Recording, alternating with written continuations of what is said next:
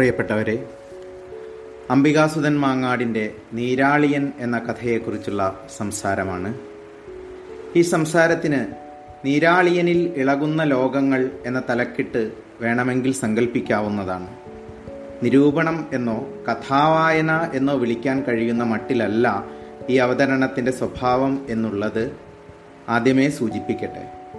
ഇന്നത്തെ ചർച്ചയിലെ ആദ്യ ഇടപെടൽ എന്ന നിലയിൽ ചില കാര്യങ്ങൾ പറയുന്നു.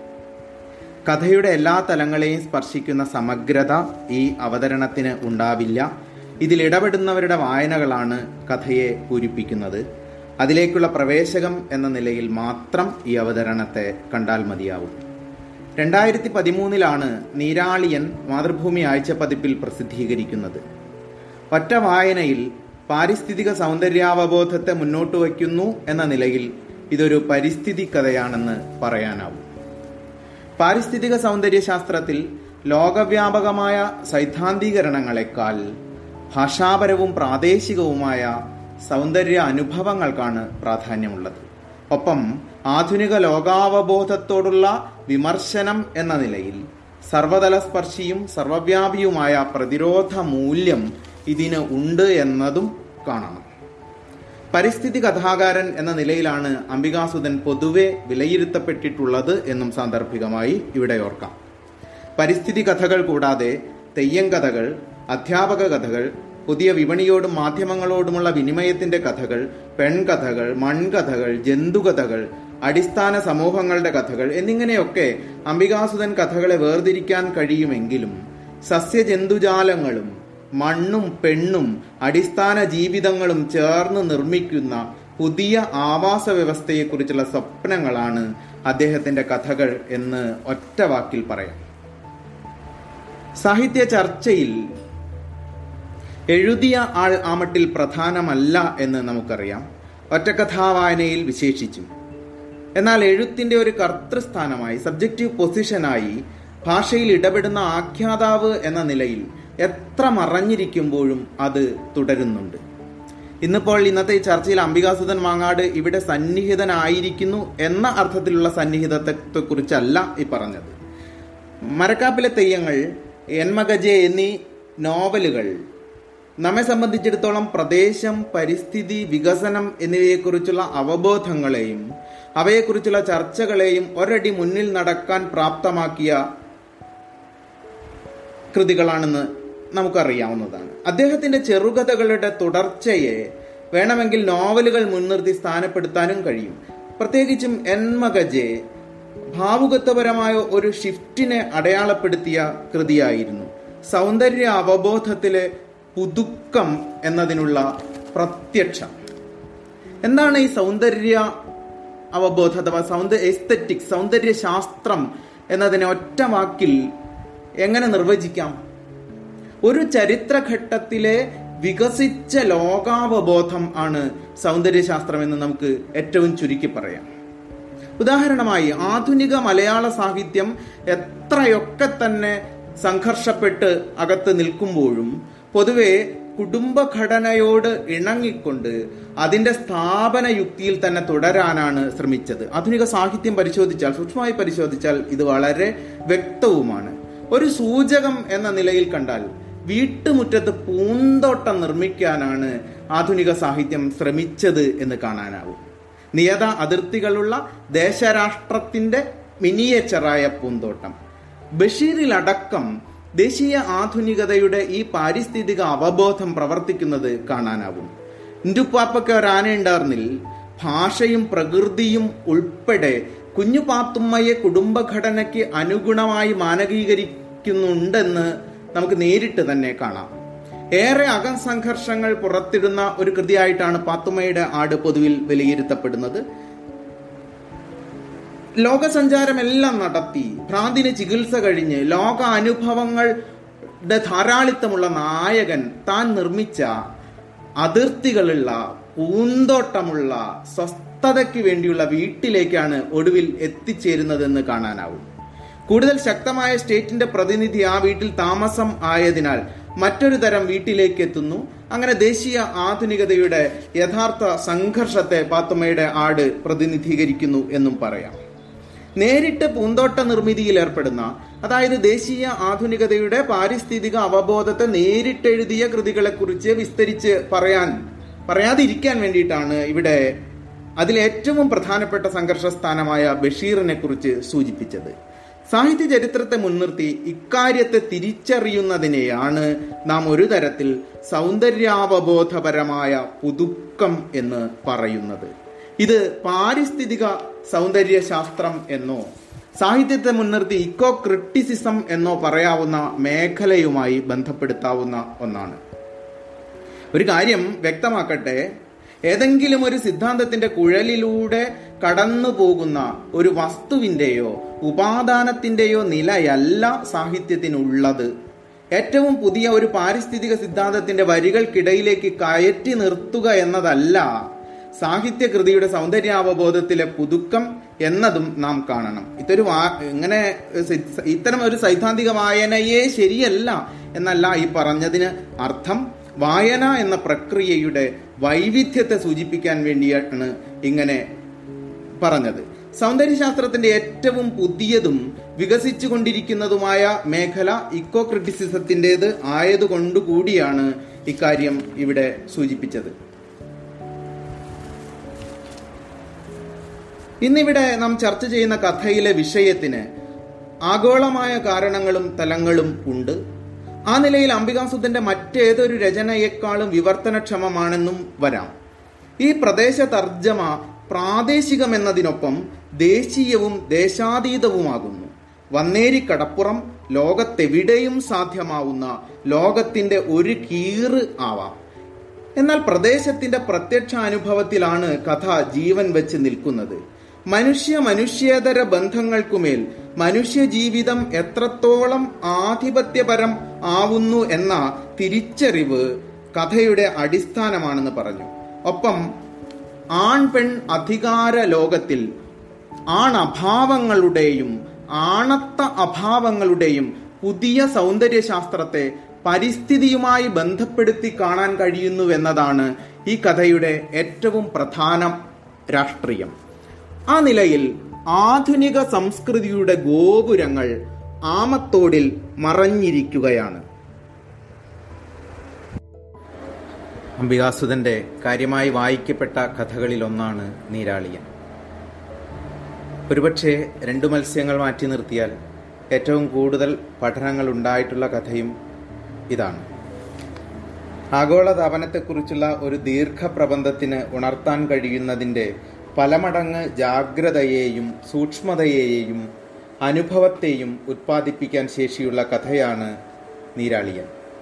ജീവിവർഗത്തിന്റെ നിലനിൽപ്പുമായി ബന്ധപ്പെട്ട സമകാല അനുഭവത്തെ കടലാമുകളുടെ ജീവിത പ്രജനന സാഹചര്യങ്ങളിലെ യാഥാർത്ഥ്യമായി അവതരിപ്പിക്കുന്ന കഥയാണ് ഇത്.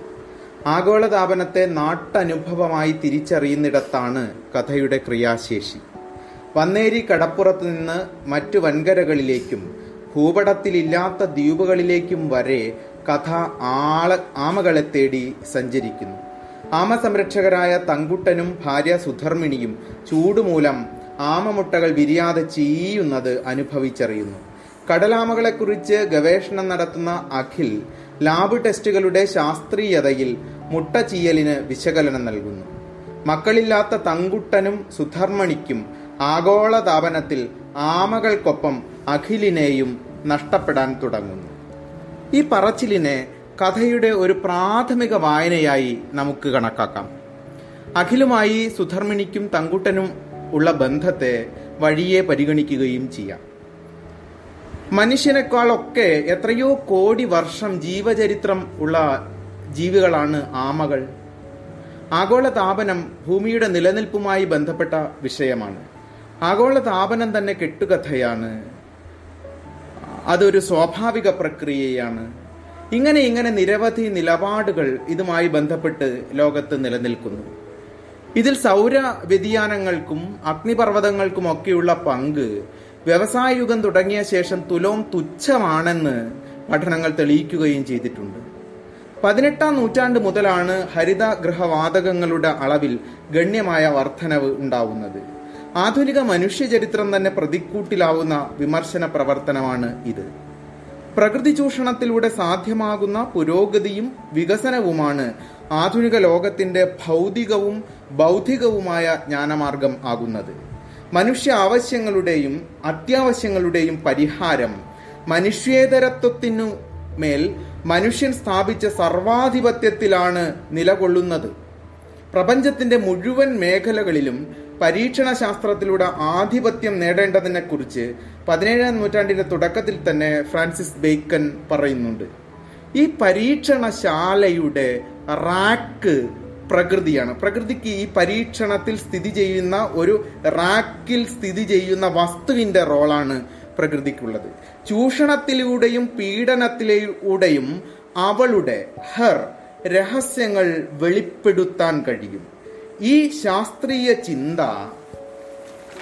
ഉപകരണപരമായ യുക്തിചിന്തയുടെ അടിത്തറയാണ് എന്ന് വരുന്നത് നമ്മുടെ ആധുനിക ജ്ഞാന വ്യവഹാരങ്ങളോടുള്ള വിമർശനം കൂടിയാണ്.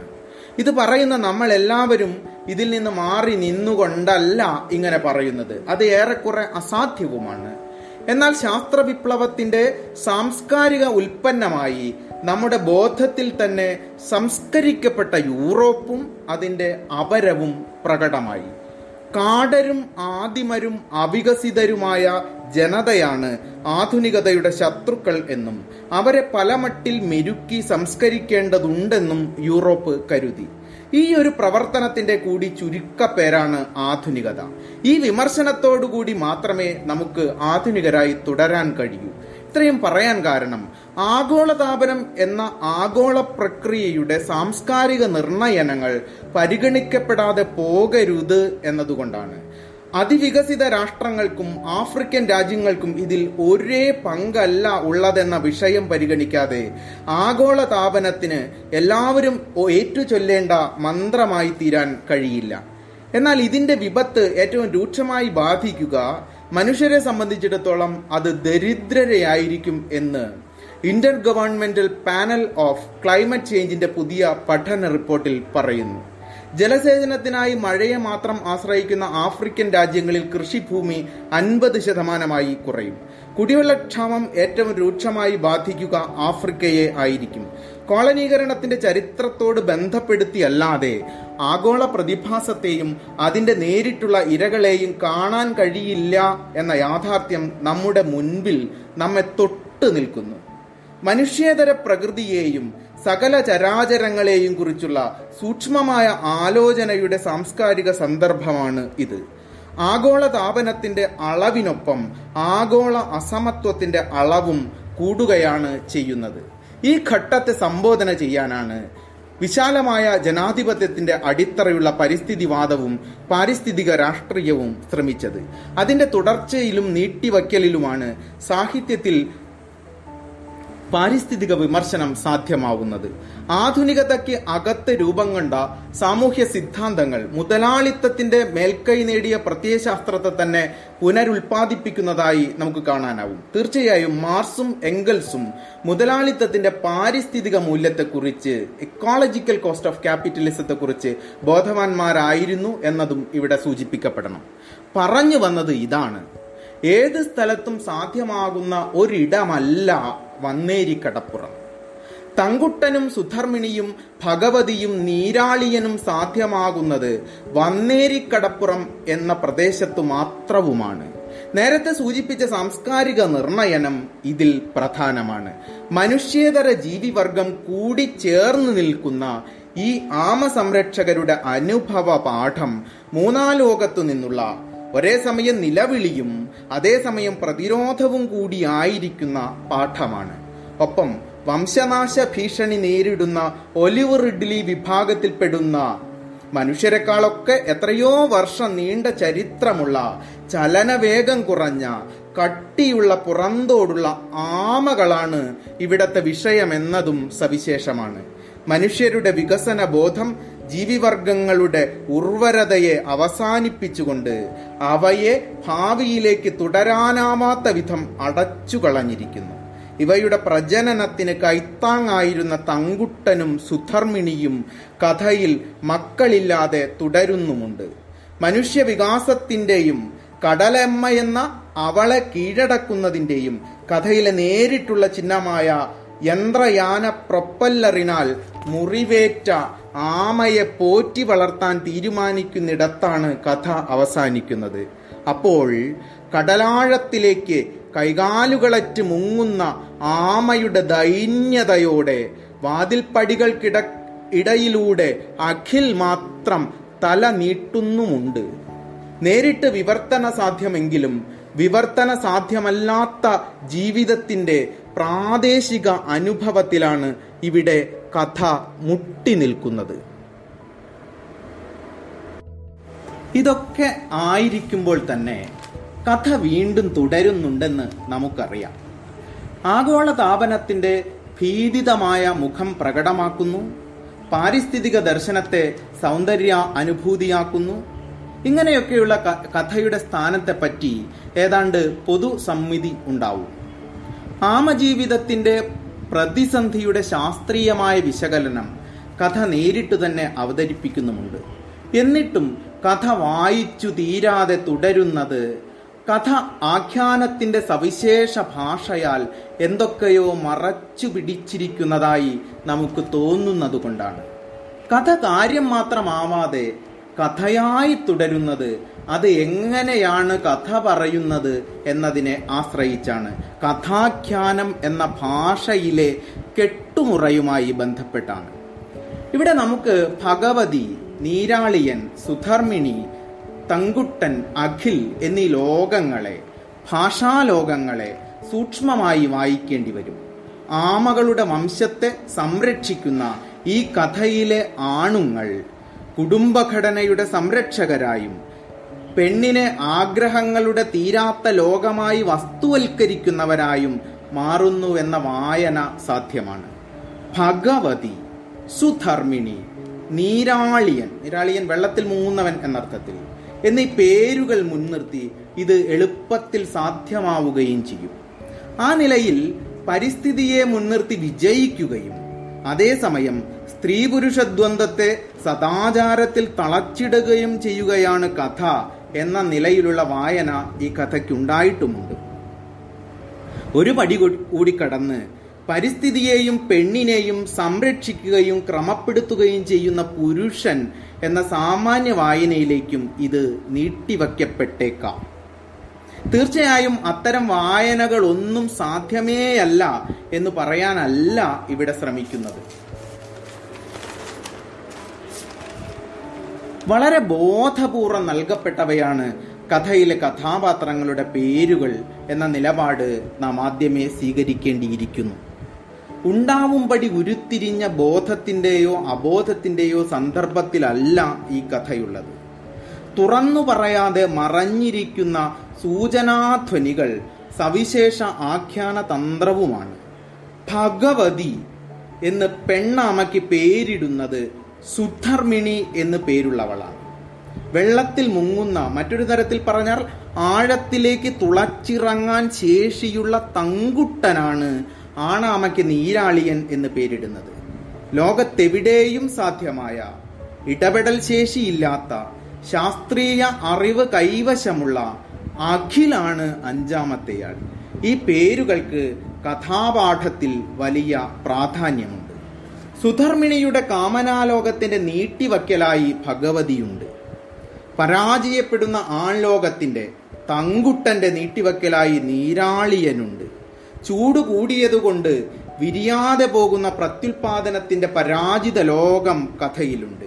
അതിൽ തന്നെ ചൂട് കുറഞ്ഞാൽ ഉണ്ടാകുന്നത് ആൺകുഞ്ഞുങ്ങളും ചൂടുകൂടി മുപ്പത്തിനാല് ഡിഗ്രി വരെ ആയാൽ പെൺകുഞ്ഞുങ്ങളും ഉണ്ടാവും. അതിനപ്പുറം ചൂടായാൽ മുട്ടകൾ ചീഞ്ഞു പോകും മനുഷ്യലോകത്തിന്റെ ഇടപെടലാണ് ഈ ചൂടിന്റെ കാരണമെന്ന് കഥ വായിക്കുന്ന നമുക്കറിയാം. വലിയ കടൽയാനത്തിന്റെ ആഴ്ന്നിറങ്ങുന്ന പ്രൊപ്പല്ലറുകൾ കടലെന്ന അവളിലേക്ക് അവൾ സിംഗിൾ ഇൻവേർട്ടർ തോമയിൽ വായിക്കുക അവളിലേക്ക് ആഴ്ന്നിറങ്ങിയപ്പോഴാണ് നീരാളിയൻ വികലാംഗനാവുന്നത്. ഇവിടെ പല വാക്കുകളും സന്ദർഭത്തിനനുസരിച്ച് ഇൻവെർട്ടർ കോമയിൽ വായിക്കണമെന്ന് സാന്ദർഭികമായി സൂചിപ്പിക്കട്ടെ. ഈ വികസിച്ച മനുഷ്യലോകത്തിന്റെ മറ്റൊരു തരത്തിൽ പറഞ്ഞാൽ വികസിച്ച പുരുഷ ലോകത്തിന്റെ സൗന്ദര്യാവബോധപരമായ പുതുക്കലാണ് കഥയിലെ ആൺലോകങ്ങൾ തങ്കുട്ടനും അഖിലും. അഖിലിനെ സംബന്ധിച്ചിടത്തോളം അത് ഏതുതരം നഷ്ടമെന്ന് വ്യക്തമല്ല. സുധർമ്മിണിയുടെ മുന്നിൽ ചൂളുന്ന കുറ്റബോധമുള്ള അവളുടെ സാമീപ്യത്തിൽ നടുങ്ങുന്ന വിറയ്ക്കുന്ന ഒരാളാണ് അഖിൽ എന്നത് വ്യക്തം. അതായത് തങ്കുട്ടന്റെയും അഖിലിന്റെയും ആൺശേഷിയുടെ നഷ്ടത്തെ വ്യക്തിപരമായ ശേഷിക്കുറവ് ഒഴിഞ്ഞുമാറൽ മാതൃസവിശേഷ ബന്ധം എന്നിങ്ങനെയുള്ള നിലയിൽ മാത്രമല്ല കാണാൻ കഴിയുന്നത്. ആൺലോകങ്ങളുടെ വലിപ്പങ്ങൾ കീറി മുറിഞ്ഞ് പുതിയ ലോകത്തിന്റെ സൃഷ്ടികർത്താവായ ഭഗവതിയുടെ മുൻപിൽ തളർന്നു നിൽക്കുന്നു. നേരത്തെ നാം കണ്ട മുറ്റത്ത് പൂന്തോട്ടം നിർമ്മിച്ച കുടുംബഘടനയിൽ നിന്ന് വ്യത്യസ്തമാണ് ഭഗവതി നിർമ്മിച്ചു തുടങ്ങാൻ പോകുന്ന രക്തബന്ധാധിഷ്ഠിതമല്ലാത്ത പുതിയ കുടുംബം. കഥാസന്ദർഭങ്ങൾ ഉദ്ധരിച്ച് ചേർത്തുകൊണ്ട് ആഖ്യാനത്തെ മുൻനിർത്തിക്കൊണ്ട് ഇക്കാര്യങ്ങൾ വ്യക്തമാക്കേണ്ടതുണ്ടെങ്കിലും ഈ അവതരണത്തിന്റെ സമയം ഇപ്പോൾ തന്നെ ദീർഘിച്ചതിനാൽ ഈ സൂചനയിൽ അവസാനിപ്പിക്കുകയാണ്. ആൺ വികസന ലോകത്തിന്റെ ഗോപുര മാതൃകകൾ ഉടയുന്നതിനൊപ്പം നേരിട്ടും ആണത്തത്തിന്റെ ലിംഗഛേദമാണ് കഥ മുന്നോട്ട് വയ്ക്കുന്നത്. ശേഷി നഷ്ടപ്പെടാതെ ഭഗവതി ഭാവിയിലേക്ക് തുടരുന്നുണ്ട്. തകർന്ന ആൺലോകങ്ങളുടെ മുറിവ് തുന്നിക്കെട്ടി പോറ്റി വളർത്താൻ സുധർമ്മിണിക്കാവുമെന്നിടത്താണ് കഥ അവസാനിക്കുന്നത്. ഇത് പഴയ ആധുനിക കുടുംബഘടനയിലെ മാതൃത്വത്തെ കാക്ഷിക്കുന്ന ഉത്തമ കുടുംബിനിയുടെ മോഡൽ അല്ല. പ്രകൃതിയെ അടക്കി ഭരിച്ച പുരുഷലോകങ്ങൾ തകരുന്നിടത്ത് സാധ്യമാവുന്ന പ്രതിരോധത്തിന്റെ ഭാവിയിലേക്കുള്ള ആമത്താരയാണ് ഇത്. സാഹിത്യം സൗന്ദര്യാവബോധത്തെ പുതുക്കിക്കൊണ്ട് ഭാവിയിലേക്ക് നോക്കുന്നു.